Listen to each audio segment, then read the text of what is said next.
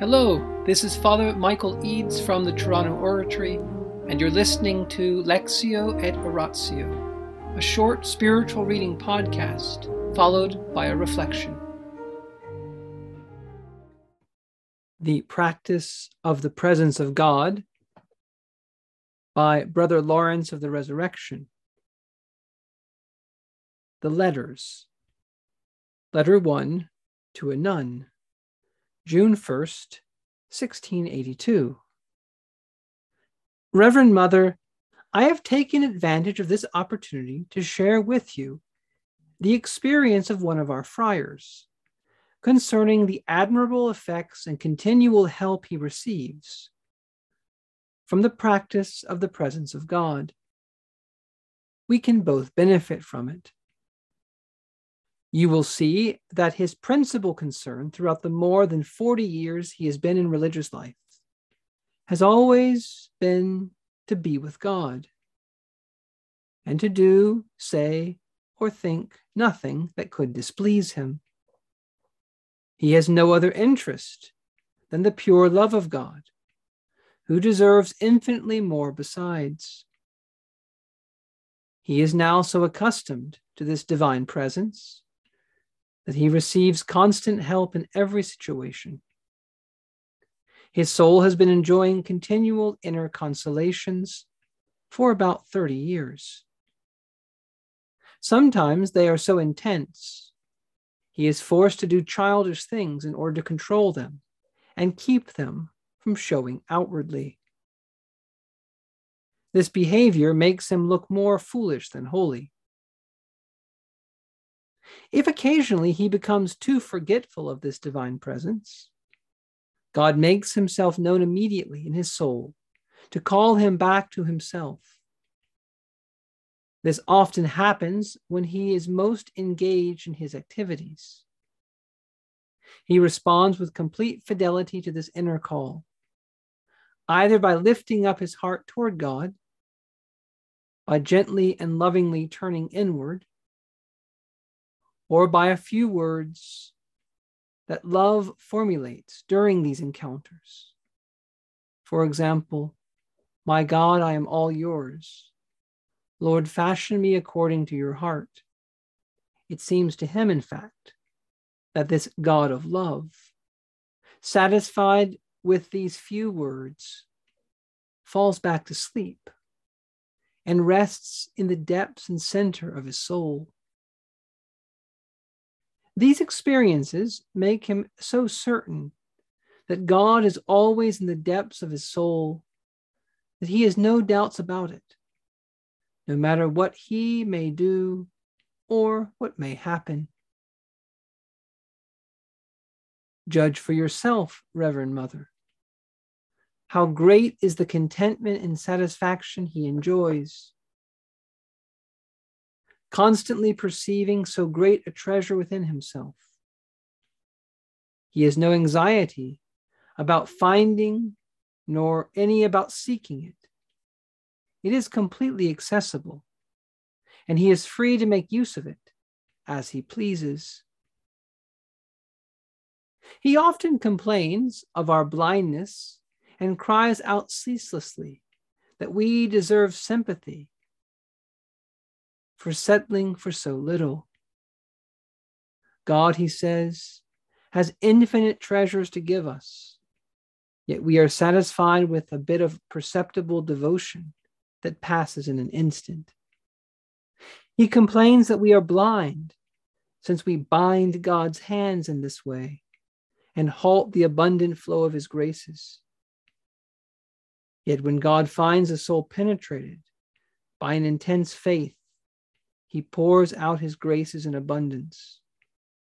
This torrent of his grace, impeded from running its ordinary course, expands impetuously and abundantly once it has found an outlet. Yes, sometimes we stop this torrent by our lack of appreciation for it. We must not stop it any longer, dear mother. We must turn inward Break through the dam.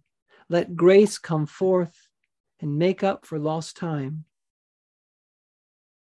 We have so little time left to live. Death is at our heels. So be on guard. Death comes only once. Death is at our heels. So be on guard. Death comes only once. Once again, we must turn inward. Time is flying, and there is no escape. Everyone is accountable for himself. I believe you have taken appropriate measures so that there will be no surprises. I praise you for this, for this is our concern. Nevertheless, we must never stop working, since in the spiritual life, not to advance is to go backwards. Those who are empowered by the breath of the Holy Spirit sail along even when asleep. If the ship of our soul is still beaten by the winds or the storm, we must wake the Lord who is resting there, and he will immediately calm the sea. I have taken the liberty, dear mother, to share these fine sentiments with you so that you can compare them with your own. They will serve to rekindle and inflame yours. If, unfortunately, contrary to God's will, for this would be a tragedy, they have become even slightly cold. Let us both recall the fervor we had when we began. Let us profit from the example and sentiments of this friar, little known in the world, but known and caressed by God. I will ask this grace for you. Earnestly ask the same for him, who is in our Lord, Reverend Mother, yours. From Paris, June 1st, 1682. In the name of the Father, and of the Son, and of the Holy Spirit, Amen. Angels of God, our guardians dear, to whom God's love commits us here, ever this day be at our side, to light and guard, to rule and guide. Amen. Most Sacred Heart of Jesus, teacher of teachers, have mercy on us. Saint Philip Neri, gentle guide of youth, patron of thy own, vessel of the Holy Ghost, pray for us. The name of the Father, and the Son, and the Holy Spirit. Amen. Who is this brother Lawrence? Well, he was born in 1614 and he entered the life of a soldier when he grew up. And he lived that way and did other things until he was 26. when through various experiences and some kind of inward calling from God. He realized he had a vocation to be a discalced Carmelite friar and he entered a Carmel in France. And he lived the Carmelite life, as this letter shows, for over 40 years. 40 years when he wrote the letter. But he would eventually live on for about another 10 years. So he lived the Carmelite life for 50 years. And after he died, people collected his writings, into about six different sections his spiritual maxims, his letters.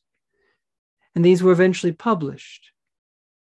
But they were part of a larger controversy within the Catholic Church between two great Catholic bishops. They also got very popular with Protestants, and therefore Catholics who were concerned about Protestantism began to distrust this book for a while. But over time, the book reemerged and has been accepted by many in the church as one of the great spiritual classics. And we're here in this year of St. Teresa of Avila's 400th anniversary of canonization. And so we want to read a Carmelite book in honor of St. Teresa. And this friar is part of her reform, as it were. He's one of her distant spiritual sons. But this book also should remind us in some ways of St. Philip Neri. Because, like St. Philip, Brother Lawrence was forced sometimes to act what seemed foolish, strange, because of what was going on within his heart. In order to somehow avoid something worse, appearing as a saint, St. Philip would do things to distract himself, to make himself seem foolish to others. And St. Philip wanted his spiritual children all to become saints, to, but not to be canonized, to love to be unknown, amare nesciri. Well, Brother Lawrence is one of those holy men for whom little is known, who's never been canonized, and who is, as he said, even during his lifetime, little known in the world. So, what was his consolation? That he was known and caressed by God. And this is what he has to teach us the primacy of God, the primacy of keeping ourselves in the presence of God. And this book, with its various sections, can be read in different ways. We're starting with the second section of his writings, the letters, because they give us a privileged access to the man himself. There is a long ish biography that a disciple of his wrote that we could read, but it doesn't have the same pleasure that reading Brother Lawrence's own writings has. And these letters, 16 of them, are written when he's mature. They're written when he's really formulated what he understands to be the great spiritual secret to holiness, the practice of the presence of God. And as St. John Henry Newman liked to say, the letters of a man or a woman are the only true biography. Letters give us an insight into the person himself as a whole. They really reveal the person. And so these letters will be our introduction, not only to the spiritual teaching of Brother Lawrence of the Resurrection, but to the man himself. And notice finally what he's encouraging us to practice the mindfulness, the awareness that God is with us. And he says he was practicing this for 40 years. But he says he only began to experience inner consolations for about 30 years. So, for about 10 years of his life, he went through a great trial, a great darkness. And we want to take encouragement from this. He was practicing this for 10 years in a kind of darkness, in a kind of difficulty. And so we should not expect as we try to practice the presence of God more and more, as we try to live, accustom ourselves to keeping God before us, to remembering that He is everywhere, that is, as though we are like in a great sea and God is just surrounding us, the great mystery that surrounds us. Or that He is the Father, Son, and Holy Spirit closer to ourselves than we are to ourselves in our souls, bringing forth the Son, the Father is, bringing forth the Holy Spirit. Or if we think of Jesus Christ looking down from us from heaven, or if we're before the Blessed Sacrament itself, where Christ Jesus is with his Father, or if we imagine him in the room with us. One of these methods that St. Francis de Sales taught us about the presence of God. This is the kind of thing Brother Lawrence is talking about. He wants us to use these things not only at the beginning of meditation, but throughout the day as a constant help in every situation. In the name of the Father, and the Son, and the Holy Spirit. Amen.